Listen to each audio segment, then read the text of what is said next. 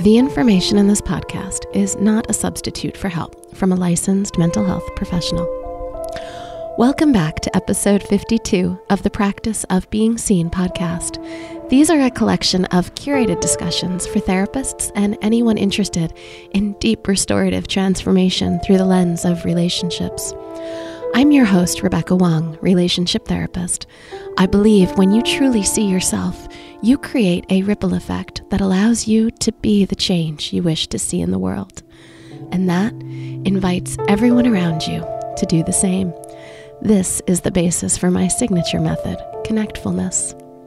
In this episode, I'm talking with Dr. Tom Murray, an international trainer, speaker, and sex and couples therapist in Greensboro, North Carolina.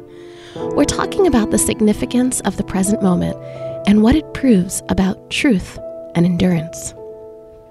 Tom and I talk about what we really mean for our relationships, our past traumas, and our present realities when we say our thoughts create our suffering. We also talk about a carefrontational approach that Dr. Tom uses with his clients to help them see where they're creating their own suffering. We discuss the difference between post traumatic stress and post traumatic growth, moving with the flow of life versus living in resistance, and the difference between intimacy and closeness. We're also going to be diving into conversations about monogamy, the Me Too movement, and the only deep knowing we can ever really have. Ready? Hello, everyone, and welcome back to the Practice of Being Seen podcast. I am here today with Tom Murray, a sex and couples therapist based in Greensboro, North Carolina. And I am so excited for where this conversation is going to take us. So, without further ado, welcome, Tom. Thank you. So glad to be here. I am so glad that you are here. I've been really looking forward to talking to you. Well, I've been very ecstatic about talking with you too, and, and to be able to uh, meet virtually all of your listeners. This is wonderful. Yeah. So before we got started, we were talking a little bit about your work. And you used a word that I totally loved. And I want you to maybe start here and explain this to our listeners. You were talking about how you work from an interpersonal place, but a lot of the work you do is something that you call carefrontational. Yes. Yes. The idea is that, you know, I, I view myself as a, a an elite coach for athletes or for musicians who are wanting to be excellent. And in, in, this regard, it would be being excellent in their relationship. And so if someone has experience as an athlete or as a musician, they know that they would not have been able to get as good as they had gotten without someone who was identifying their growth edges and and confronting them, but with but from a very strong and grounded place of caring and, and therefore carefrontational. So I am the type of therapist that will pick out or identify communication patterns that I observe within the session and bring that to the fore so that we can have a conversation about it around how these particular patterns are either helping or hurting that third entity in the room, which is the relationship. I am smiling so huge right now because this is exactly how I work too. I, I look for the patterns and very much want to hold them gently, but also be very direct in the same time. Yes, yeah, and I think when it comes from that intention of, of caring, clients can hear it without a, a level of defensiveness that would get in the way of the alliance. Yeah, yeah. I also have found that, you know, when I frame my work in this way, and I'm guessing that you have a similar experience, my clients come in very early on, like by the third or fourth session, naming patterns that they're starting to observe in their life. Mm. That must be so rewarding for you. Well, it, I think it's awesome for them. Yes.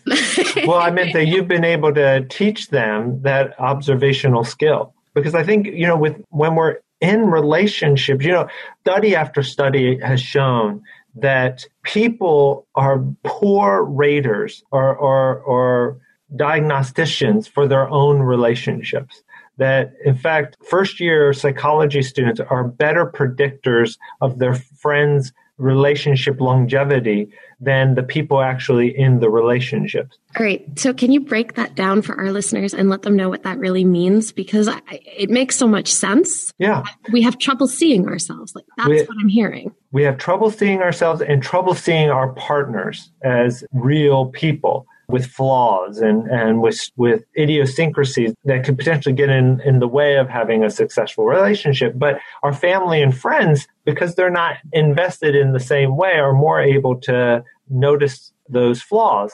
And I think that, and that's true with us as therapists, right? We certainly are still at risk of, of separation and divorce like, you know, anyone else. And we have, we we have the same cognitive biases that everyone else has. So when you're in a relationship, the, the beauty of couples therapy is that we're that a third party who's not kind of mired in the weeds are able to have that helicopter view of, of the relationship. And we can begin teaching our our couples how to take that step back how to imagine if they were a, a fly on the wall what would they actually be seeing what would be the pattern that would be emerging and use that as an advantage, the, recognizing those patterns as an advantage to their own uh, healing process. I, I often find that within those patterns, once a couple can start seeing them, there lies a recipe for what they need as a couple. Excellent. Yes, I agree. I agree. I, have had this interesting experience with more than one couple. So I, I want to put it out there and see if this is something that you experience as well and what your thoughts are around it. Mm-hmm. Oftentimes, a lot of the homework that I give couples is to notice, notice the patterns, notice what's coming up, notice how they're feeling, notice when they're, when they're noticing a pattern. Maybe it's five days later or it's in the middle of something. And just to kind of sit with that. And then inevitably I'll have one partner who comes in with all this noticing. And typically the other partner will say, okay, now can you give us some homework? Mm, yeah. Uh, it sounds like mindfulness is an important part of your own way of working. Yes. And, and, you know, that, that ability to just step back and, and, uh, to be an observer of our experience versus a participant in our experience is is so huge. You know, I, I often do kind of a warm up with my couples in which I um, invite them to consider that that voice that they hear in their head, the narrator of their life, the voice that wants to describe things as good, bad, right, wrong, comfortable, uncomfortable, just, unjust. It's easy to assume that that voice is me because it sounds like me. When in reality, that I cannot be the voice because I am that which is able to notice the voice. And the more that I believe that that voice and, and me are the same, then the more suffering I'm likely to experience. But the more that I can have space between me, the observer, and that voice, then the greater amount of flexibility I have or the greater amount of compassion I can have, not just for myself, but also for my partner, the, just the, the, the, there's less suffering that I experience. Uh, I just had a, a again, a couple in which the, the aggrieved partner said, I just, I hate it that I'm in the shower and I have these flashbacks of the affair. And there was this assumption that in order for them to heal their relationship, the aggrieved partner had to stop having those memories.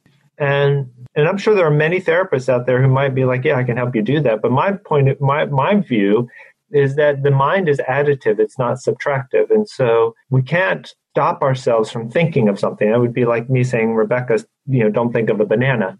But and how can you just made me think of a banana? Exactly. right.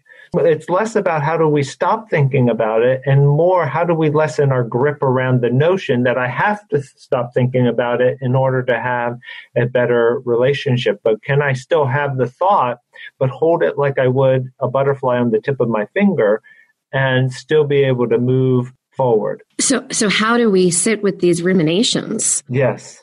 And allow ourselves to not get trapped in them. And these are contextually speaking, we're, we're talking about a variety of, of topics or subjects. It could be from an affair either on either end of the affair, or it could be about relational patterns, or we can be talking about a variety of things. But when we get this idea stuck about this is the way things should be, or I feel affronted by this, and we stay stuck in that loop, how do we get ourselves into a place in our relationships into a place where we could move, maybe into a place we'd rather be? Mm. Well, you know, the first thing that comes to my mind is get over yourself. Tell me more about that. If if we could, as partners in relationships, exercise a greater degree of humility, yeah, how much better our relationships would be. But how often, I mean, I'm sure, Rebecca, you experience this too, this kind of subtle message and sometimes not so subtle that, you know, basically every couple that comes into my office, there's this assumption that if my partner would change, that would make me happier. Well, that's always the thing, right? right. Couples come in and say, yeah, we're having a problem. You need to change them. Right. right. Always. And when I talk about, you know, getting over ourselves, what I'm inviting people to do is to to have some humility. Uh, How do you, teach that? Well, sometimes it's about helping them to see reality more clearly. And I, you know, I, I'm sure there's some people out there who want to argue, you know, is there is there reality and and and whatnot. For me, reality is always the present moment. That's reality. Being I'm here. here yes, here. being here now. And so when I have couples say, I just can't stand, I can't live in this relationship if this continues. Well, what's reality? The reality is you are living with it. Mm-hmm. That's reality. And I'm a lover of reality. I, you know, my work has been so profoundly informed by the work of Byron Katie. I'm not sure if you have ever heard of her. I have. Yeah. But for our listeners, go ahead and yeah. share what, what has influenced you. Well, uh, uh, you know, Byron Katie is not a therapist. She has just been able to, to me, produce a very simple formula uh, that has it's very similar to you know cognitive behavioral therapy, but it, it's without all of that jargon in helping people to see how their own thoughts create the suffering that they experience. For example, how often have we heard people say, "My my past haunts me or my past defines me. Mm-hmm. When when I look at reality, I find that that is not possible. That our past can't haunt us. That our past doesn't define us, but rather we haunt the past. We define the past. So you know, if I'm in the shower and I have that thought, a, a, triggering thought for whatever reason, I have a thought about my partner who had an affair. If I have that thought, do I do I grasp at the thought? Do I go back there and and ruminate and ask why, why, why? Or do I just notice, oh, there's that thought, and then come back to the warmth of the shower, the smell of the soap, the the wetness, you know, how long do I stay in the that moment of the transgression and, and experience the heaviness, the suffering that, that that brings about, or how how do I bring myself back to the present moment where in fact there is no suffering, there's no transgression happening. I'll often have a couple, for example, in which an affair has happened, and I would say to the partner who had the affair, how how many times did you have sex with that person? And they might say, oh, I don't, you know, 20 times, for example. And then the aggrieved, and then I'll ask the aggrieved partner, how many times have you imagined the two of them having sex? And the agreed partner invariably says, oh, you know, hundreds, if not thousands of times. So who's having sex with whom? Right. Where's all the sex happening? And to own that self generated suffering that comes about from the replay of it. The the the, the so affair sex isn't happening anymore. You're you're working from another lens where you're not just asking the person who's had the affair to take responsibility for having had it, but you're also talking to the aggrieved partner and saying you also have to take responsibility for these imaginations. That's exactly right. The the aggrieved partner is not responsible for the affair having taken place. What the aggrieved partner is responsible for is their level of suffering that they experience in the present moment. This feels kind of radical. I love that. Thank you. I'm so glad. yeah, I mean, I, I have talked to a lot of therapists, and I don't know if I've heard this perspective outlined? Well, you know, I'm an, an, adult male survivor of childhood sexual abuse. A few years ago, I attended a retreat uh, of other adult male survivors. And of course, I, you know, I can't stop being a therapist just because I'm there, right? And so my therapist researcher mind is is going and I'm observing these men and I'm noticing how many Can of them pause you for one minute? Yeah. I, I don't mean to. The reason I'm pausing you is because I think as a therapist, sometimes this aspect of our brain is in a way its own defense mechanism. It's our way of observing the situations that we find ourselves in and learning from them, making meaning, which is part of our own healing processes. That is, my mind is blown just hearing you say that. Like I have never thought about that before. I'm so much speechless. I'm sorry. That's okay. I just I, I needed to check that out because it it's something I've been thinking about a lot, and it's not necessarily something I've explored. And y- you just outlined and framed it in a way that I I just wanted to put back out there. Yeah, very fascinating. Very fascinating. I'll have to give that more thought. Yeah, maybe we could talk about that again another time. But yes. meanwhile, let's let's come back to this observation that you were making. Yeah. As a therapist in a non-therapist setting. Right. So as both a participant who has who has the lens of a therapist i would describe it that way. But when i was there i, I quickly was noticing a pattern in which men who had problems in their current life could be put into one of two groups. Do they attribute the problems in their current life to the abuse that they experienced years if not decades ago or do they see the problems in their current life as separate from the abuse and i and mm. again this is anecdotal but i found that the former group the group that attributed their current problems to the abuse just seemed much more they seemed to be struggling uh, much more than the those who didn't attribute their current problems to their past abuse and so when i began to just play with that of, of how do we haunt the past? How do we define the past? Do we define the past as something we just go through, or do we define it as something we grow through? Mm. Recently attended a training with Esther Perel where she was talking about PTSD and how so many people are looking at the post the, the trauma, the post traumatic stress. And her framework really comes from a place of what's possible in terms of the post traumatic growth. Yes, that's exactly right. Yeah. Uh, and in fact, the um, for the nerds out there, the University of North Carolina at Charlotte is at the at the epicenter of that concept of post traumatic growth. Tell me more about that. I haven't heard of this. Yeah, yeah. Uh, just the again, you know, when when you're in the mental health field, uh, the the slice of the population we see are those people who have are, who are, are struggling. Yeah.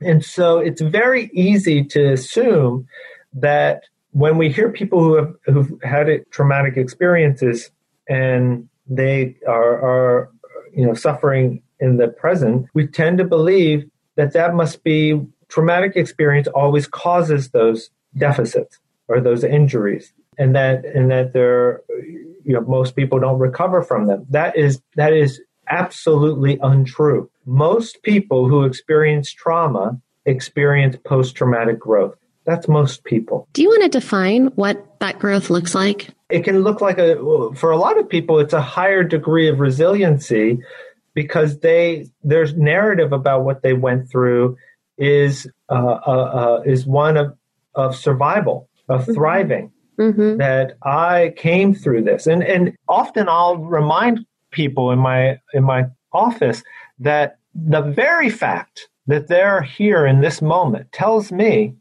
that everything they've ever done in their life they've done perfectly.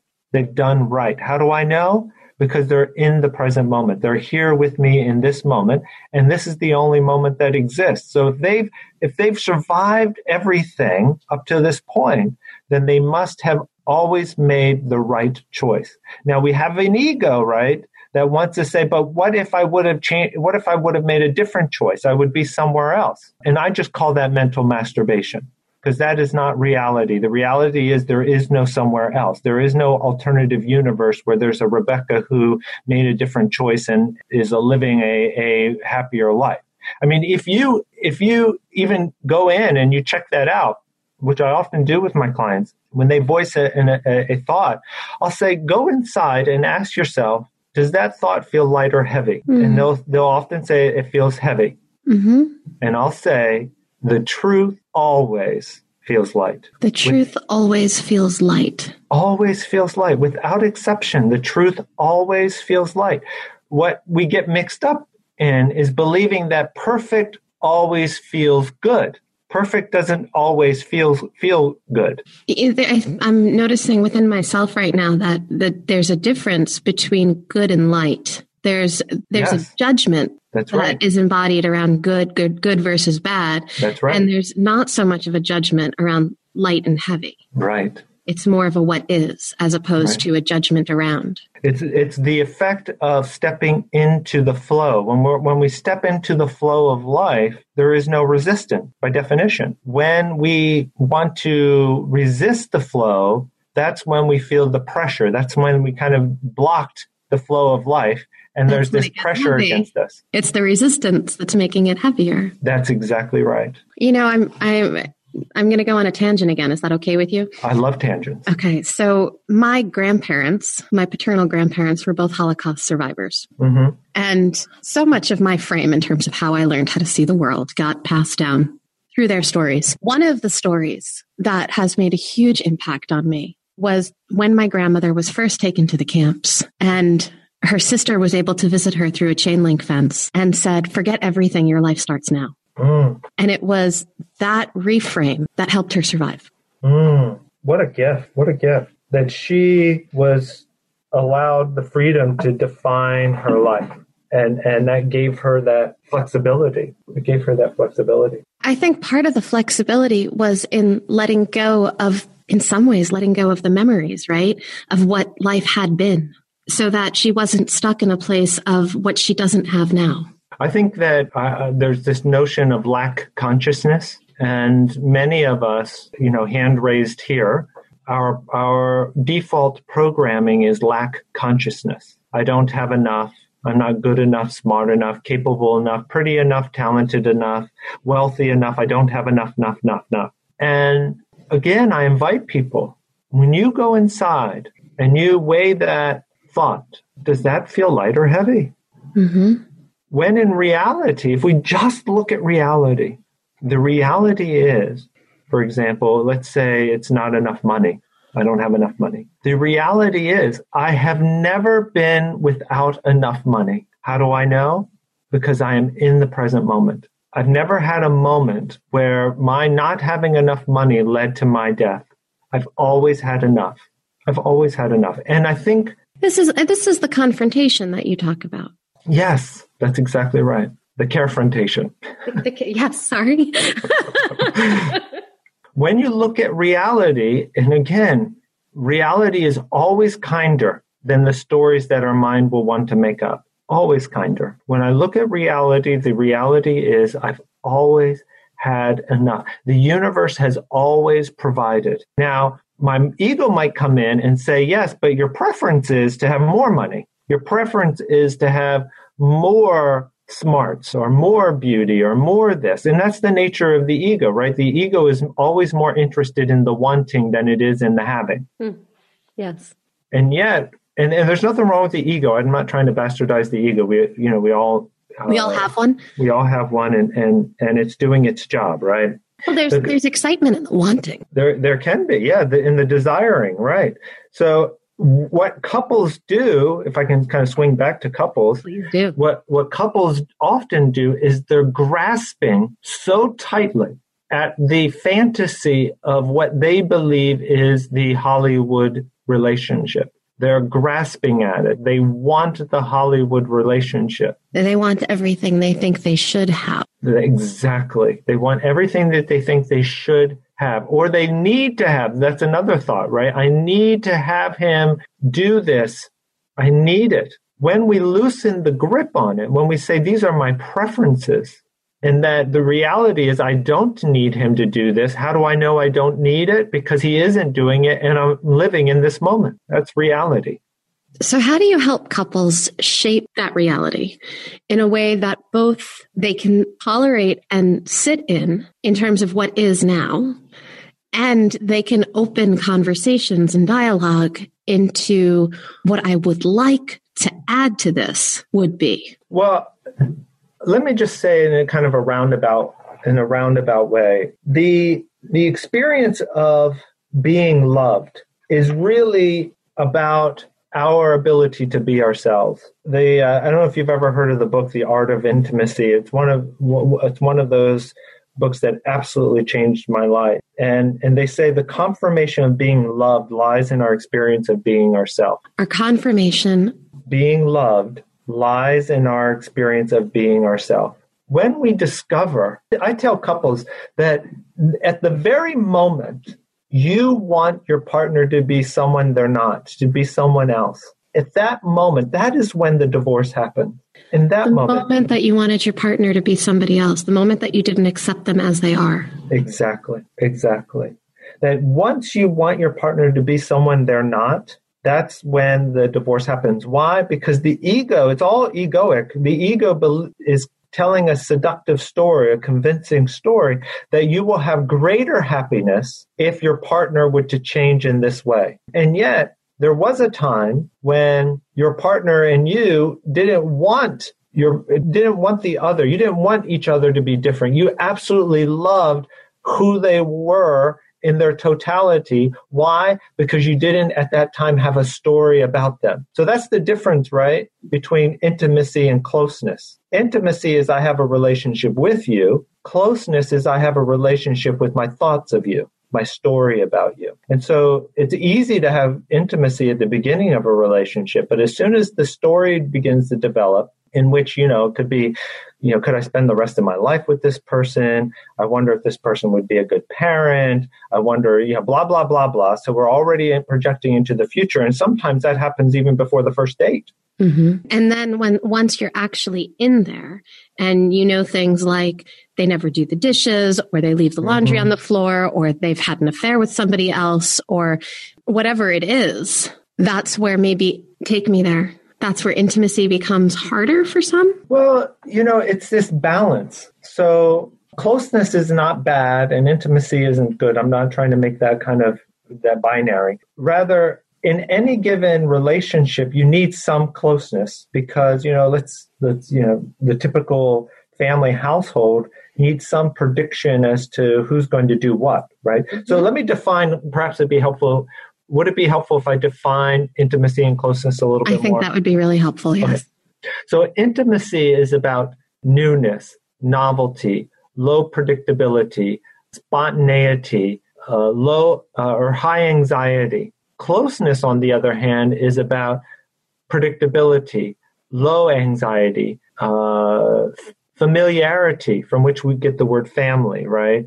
Predictability. And so in the beginning of relationships, it's all intimacy. It's all new, novel, unpredictable. It's high anxiety, where closeness is is um, about predictability, about familiarity. And so you need to, in, in running a household, you need to know who's going to do what. And so eventually closeness comes in and Oh, and by the way, what is the kind of the prototypical example of closeness? Monogamy. Yes right? So this kind of expectation, we're going to only have sex with each other. And so I'm, I don't have to worry about you having sex with other people, which would be too anxiety provoking. I, I, we can commit to only having sex with each other. Well, so we have that closeness that comes in. For a lot of couples, closeness begins to take over intimacy. And in the severe cases, it's just this unconscious agreement to, to die together.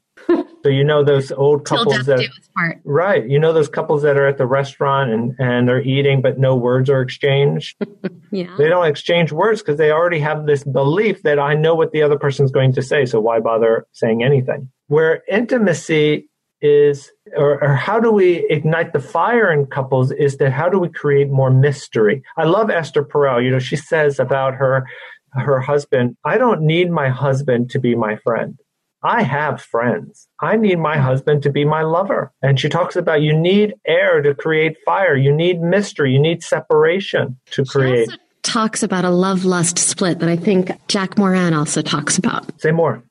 Well, she, the, the way that I'm understanding this, and it's still a concept that I'm playing with to, to digest, but the idea, and it doesn't sound so different than this um, definition you've provided us around intimacy and closeness, but the idea being that we love is that familiar. It's that place where it's the family. It's the things we know. And lust is is the more erotic the stuff that there is some mystery within and that for some not for everyone but for some we get caught or some people would get caught between the two where it can be difficult to lust after the one that they love mm-hmm. so it sounds somewhat similar to that notion of de-eroticizing our our partners mm-hmm especially often after we have kids. Yes. Who want yes. to have sex with their kids' mother versus, uh, or their kids' father versus having sex with their their partner. It, it, it, there's there's almost a, a naughtiness to to to the family piece of it. Yeah, right. And yet, you know, most psychiatric problems arise out of the confusion of loving. Mistakes about being loved are rare if they occur at all. You know, this this brings me to a to a conversation I had earlier with an, with another guest where I'm I'm coming back to it in my head because we were talking a little bit about what does it mean to experience being loved, mm-hmm. right? Mm-hmm. And for some who have had childhood tra- traumatic experiences, it might be hard to know what that feeling feels like. Yes, especially if you didn't have a witness to the trauma. So much of what yeah. determines post-traumatic growth is is having other people be a witness to it. And that doesn't mean to say that they observed the the actual traumatic event, but that they were open and available to hear the story about it, the experience about it, and held held you or uh, held the the person in like warm regard. Yes, that's that carefrontationalness. Yes. Or, or, or, or just caring. Yeah. That when I, and I think that's the work that we as therapists do is, is we are, are de facto witnesses to people's lives. And, and what a, that's a, that's what we all want. I, I think in many ways that is the basic motivation for marriage. We want to witness. We want to witness to our lives. Hmm. And when we don't have it, when there's a divorce or a separation, there's this, uh, can, for a lot of people, can be a raw feeling of exposure. Um, when you have exposed yourself to someone and they choose to leave you. Right. Yeah. And, as and, opposed, as opposed to, I'm more of a question than a statement here, but as opposed to a death, a death of a partner. I, I think so. Although it, it depends on the circumstances of the death. Mm-hmm. Right. So uh, if deaths are sudden, it can very well uh, manifest in anger towards the the person who died. You know, when it's when there's some intentionality around death. Of course, we you can do a whole show about how our yes. culture treats death. Oh gosh, yes. but uh, you know, one of the things you said, Rebecca, earlier that brought that triggered something for me is the the concept of self-aside. Say more. That many people experience or commit self-aside, that being that they begin to cleave away important parts of themselves in order to go along to get along. That they they subtly like over boxing time, themselves into into spaces. Well, and it, well, it can be just no longer living with integrity. So saying yes to things that really deep down you you want to say no to.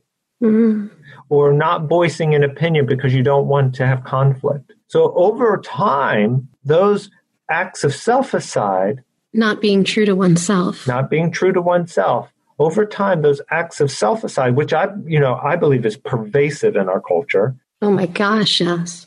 Can show up. This, I'm thinking of places in my own life. Right. Yeah. Just checking in with your own experience. Uh, and there's a difference between compromising and accommodating and, be, and committing self-aside. I, I'm talking about those moments in which you are violating your own integrity. That and, and that happens often, I think, with with people who experience abuse and trauma, who experience post-traumatic stress, is that they they experience these moments of self-aside. For example, if someone's denying your traumatic event, if someone's telling you it never happened or that you don't or aren't believed, well, we have this this togetherness force and this individuality force this this i want to stay a part of this community so i have to kind of go along to get along. And, and, is, that's magnified even more if the people that are telling you that are your family of origin absolutely. and you're a child and you really don't have a choice. That's exactly right. And so and so then you show up to life at some point and you don't know who in the hell you are because and, this is how your view has been formed this is your lens of the world right and and and and if you don't know who you are, how does your partner? How does your partner know who you are? And I, I'll have uh, many couples say, we don't know each other anymore. Mm-hmm. And they believe that that is a, a reason for not working. Right. And I, and I have to remind them that there was a time when they didn't know each other and they still came together. I love that.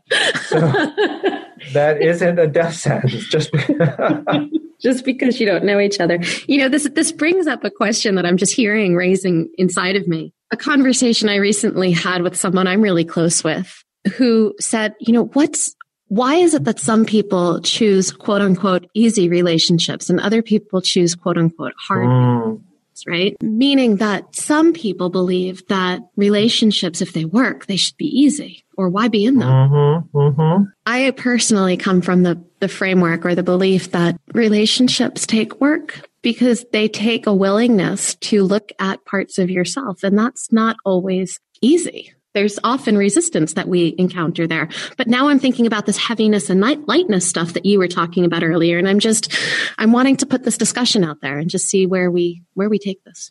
Yeah, I think this may be radical. I think relationships can be easy when we give up the expectation that the person be different than who they are. That when we step into the flow and I love you just as you are, that if those if if your dirty underwear is on the floor the dirty underwear should be on the floor. How do i know? Because it is on the floor if i argue with myself and say it shouldn't be there when reality tells me it's there then i'm creating my own suffering that doesn't mean resignation which is different than surrendering, right? Surrendering is just this is the isness of this moment. I'm not going to argue with the isness of this moment where where resignation would be like there's nothing I can do about it. This is the rest of my life, which feels very heavy to me. Oh gosh, yes. But rather I can go to my partner with this degree of non-defensiveness, which Byron Katie says, you know, defensiveness is always the first act of war. Mm-hmm. I can go with the degree of non-defensiveness and say, it means so much to me when I see you putting the laundry away. That means so much to me. In fact, when you put the laundry away, it means that when I have sex with you, or if I have sex with you, I'm not thinking about all the other shit I have to do. Is it okay that I just said that? Oh, yeah, it's totally for reals. yeah. Because what happens, and this is typically a, a male issue, I don't mean to generalize it like that, but it's just my clinical experience. Men tend to make sex too expensive, meaning that you know, sometimes men will in my office, they'll be like, you know, I do this, I do that, I do this, I do that. And I say to them, if you can list all the things that you do, you're not doing enough. That if if you have it in your mind frame, which I think is is seriously misogynistic, right? If you have it in your mind that you're helping your partner, hmm? clue, you live in that house too. You're a partner. these are your kids too. There's no helping. It's not, I don't know how to cook. Yeah, that's misogynistic. That's this belief that someone else is going to come up behind you and, and do it and, for you. Yes. So, one of the things that I hear a lot from women is I want to be desired more. I hear it from men also. Yes. But, you know, I'm I'm curious in in this framework that you're presenting where that fits. I I think it it fits beautifully in that you know in Buddhism we we talk about a, a notion of non-attachment, right? Yeah. That isn't to say one can't have desires. It's it's all about how tightly are you grasping at the desire. So I can see beauty and and want to pursue my partner and, and have desire for my partner. And yet I also have to appreciate that my partner's ability to say no, let's say to sex, my partner's ability to say no is what gives the yes its meaning. If they weren't able to say no, then any yes would be meaningless. So having desire having an attraction to what is beautiful, I think is just normal. It's how do I manage myself if I'm unable to have that which I desire? Can I hold that lightly? Can I can I see my partner as a whole complete enough person separate from me who I can still love that they you know they if they if they want to read a book rather than have sex can i love that they want to read book rather than have sex? Because if i don't love it i create my own suffering. And i'm creating my own suffering when i say if they don't want me in whatever way then that makes me not eh, whatever it is so oftentimes some like the dialogue that I'll hear in my office is I'm not enough. Right. Like whatever that that storyline is. Yeah. That is how they are creating their own suffering and from what I'm hearing you describe that's where you ask that person to take responsibility for that dialogue. Yes, yes. Now, what happens when this is like a long term repetitive pattern? Like in the instance of, I don't know, let's just put this out there. Like there's a couple who one of the partners has had a long term affair. Mm-hmm and hasn't been very sexually intimate with their wife. Yes. But otherwise, the relationship is somewhat balanced. Can you say more? Um, um, I, I, guess I'm thinking yeah. more. I, am just making this up kind of as we yeah. go. So I'm, I'm just curious how how to maybe play with a scenario or how to how to talk to our listeners about a situation where maybe for a long time one partner has not felt desired in one way or another, whether right. it's maybe the partner hasn't shown up to be a co-parent, maybe they haven't been sexual with them, maybe they've been seeking that sex elsewhere. Mm-hmm. But I'm I'm just playing with this idea that it's it's up to each partner to be in the isness of the moment.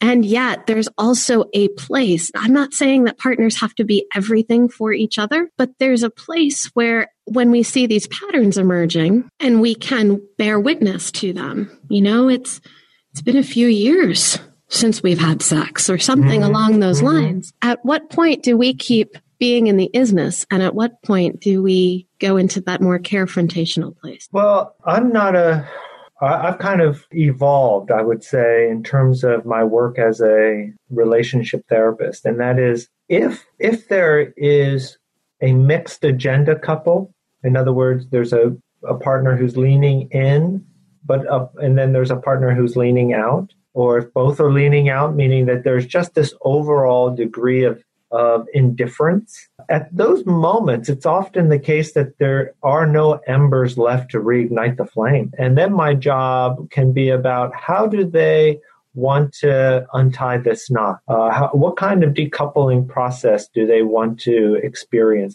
I'm not one of those people who believe I have to save every marriage. And so I do, I spend a good amount of time assessing their commitment to the work. That, it, it, to add to that, monogamy, in my opinion, isn't for everybody. And I know that's heretical to many. But if someone is. I think it's something we need to hear more. Yes if someone is habitually, and that, I, that even is has a negative tone, is having sex with other people, we often in our culture now want to label that person with the label of du jour, which is sex addict. Mm-hmm.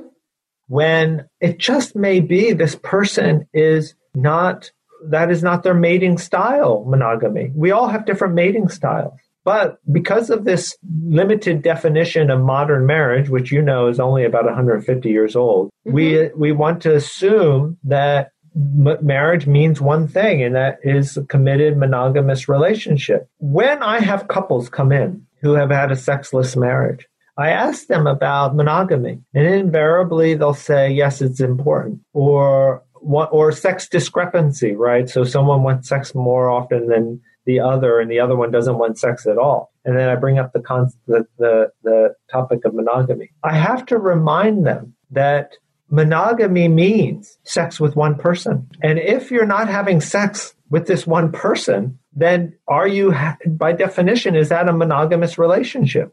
Mm-hmm. Yeah, go ahead. I, I was just going to reflect on something I've heard Esther Perel talking about, which is, you know, monogamy also meant one sex with one person for all of your life. Yes. As opposed to this idea that like we could have all of these different flings and relationships and things, and then we get married and start only being with one person.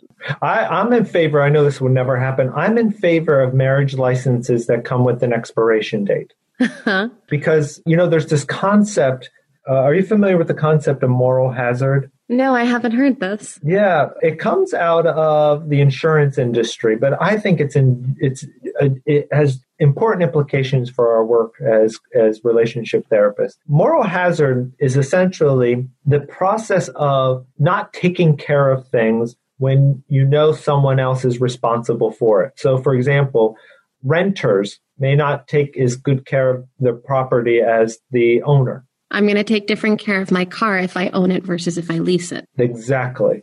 Or, or yes, exactly.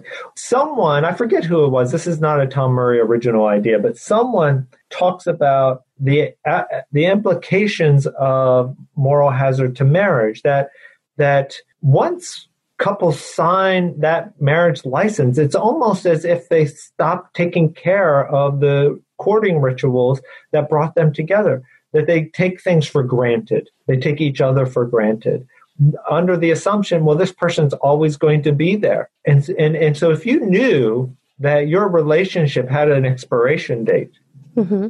how would you, you may, show up different? yes, you may, you may find that you're more likely to attend to those things that are important part of keeping a relationship quote unquote healthy. I totally agree with this. You know, my my husband and I have been married twice to each other with no divorces. We mm-hmm. at, at our 10 year mark, we renewed our vows. Love it. So, and this is something I believe that we're going to try to continue doing like every decade because it's, it's a, you know, just a little backyard ceremony. It doesn't have to be anything crazy, right. but it's the intention setting. Yes. And what a beautiful intention. You know, again, what do, why do we have the ritual of marriage? You know, one of the reasons is that it provides a community endorsement of our coupling so that the community uh, is is expected to to support our union. It's also a business arrangement. It's, you know, creating a, a container for families when we have children it's a piece of identity. Yes, it's all of those things, right? And it it triggers the closeness that I was talking about earlier. Yeah. It triggers the closeness. And the one of the things that I didn't mention is that it is not possible uh, for Rebecca to ever know her husband. It is not possible. You will never know him. The most you will ever know are your thoughts about him. Mm-hmm the belief that you know your husband that's closeness the, i know certain things though like i know what i feel like when i lay my head on his chest that's not knowing him it's knowing me deep deep knowing that no matter how hard you try you will never know him but it is in his presence that you get to know yourself better and you hear that in the word intimacy in to me I see. I get to know myself better in your presence. As soon as I begin to believe that I can know you, then I'm constructing a story, and that story then begins to have, be a barrier for that connection that you experience. So when our partners leave in the morning and we might have a fight in the morning, when we get together in the evening, who am I going to greet at the door? Am I going to greet the person who left in the morning or am I going to greet the person who arrived in the evening. And what am I holding when I do? Yes. What parts of me am I bringing into that? Yes, yes, energetically, especially, right? This is the mirroring. You know, it's it's not so much that our partners share something about themselves and we share something back about ourselves, but it's that in the context of this relationship, I learn about me. Mm, mm, that's yes. I mean, that is the power, I think, mm-hmm. of this frame is that it requires us to be, take greater responsibility for ourselves. That that uh, I had a friend the other day. Uh, you know, he was reaching out to me for emotional support, and he said, you know, I don't. He, he said something effective. I don't want to ruin your day uh, with his with his problems. And I said to him, uh, "You can't ruin my day. That is my job. mm-hmm. You can't hurt my feelings. That is my job. That it's only in my evaluation of my experience that I have positive or negative feelings. If I just stay at the level of the description, you know, it is what it is. It's only when I evaluate my experience do I have positive or negative feelings about it. And that evaluation may happen so quickly that we think that it's there's no evaluation happening or or we have these these tapes that play in the background of our own consciousness that comes from our early childhood that are there. And when we're under stress, right, that's when those old tapes come back and are played full force. Yes. Under stress. So, and again, that would be an example of that self-aside. So part of the work that I do is helping people to reclaim those lost parts so that there is that mystery. There is that that intimacy. You cannot have intimacy and still commit self-aside. You cannot have passion and commit self-aside. It's just not possible. I love it. Tom, I feel like I could talk to you for another like five hours right now and I have other topics in my head. So can I just ask you to come back on the show another time? I would love it, and and it's been such an honor speaking with you, Rebecca. You're you're a real natural at this. Uh, your audience is so fortunate to have you uh, extend your your your talents to them and to welcome the invitation to me too. I greatly appreciate it. Thank you so much. Thank you, Tom. Speaking of my audience, how can they find you? They can find me at www.drtommurray, that's D-R-T-O-M-M-U-R-R-A-Y dot com, and they can email me through that website. Wonderful, and we'll include that in our show notes too. Tom, thank you so much. It's been really a pleasure to spend this time with you. You're very welcome. We'd love to hear your feedback, either by using the hashtag Pobscast on social media or shooting us an email at practiceofbeingseen at gmail.com. If you're interested in working with me, you can learn more about my therapy, mentorship, or private couples intensive retreat experiences by clicking the link in our show notes. And if you want to dive deeply into building conscious relationships with your beloved, consider joining us for a week long couples retreat called Divine Mirrors at Menla Mountain Resort. There's also a link in our show notes. The practice of being seen is produced by me, Rebecca Wong, along with the support of my amazing behind the scenes team, Nicole Stevenson and Christy Hausler. Music by Chris Ferris Jr. and Sr., produced by Kidney Stone Studio. We hope that you enjoyed the show and will join us next week for another episode of the Pobscast, brought to you by Connectfulness.